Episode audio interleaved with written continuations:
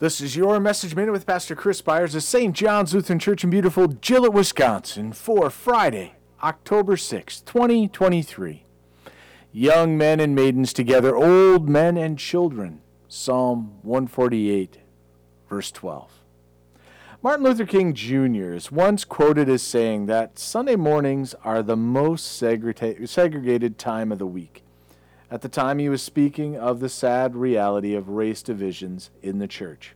Unfortunately, to some extent, that is still a reality in many churches today, including the division between children and adults. There are some places where children are not welcomed into the regular worship, and either the parents take them to a designated cry room or the kids are sent to a children's church program. Families are meant to worship together and a worship service is meant to reflect the reality of the kingdom of our Lord.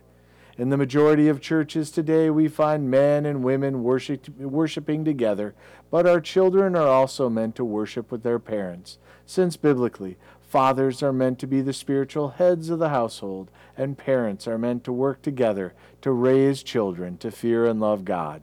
The relationship of father and mother is a relationship meant to reflect the love our Lord has for his church.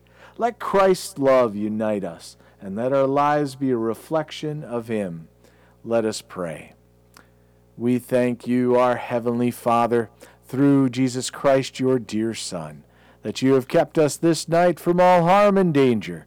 And we ask you to protect us this day also from sin and every evil that in all we do today we may please you. For into your hands we commend ourselves, our bodies and souls, and all that is ours. Let your holy angel watch over us, that the wicked foe have no power over us. Amen.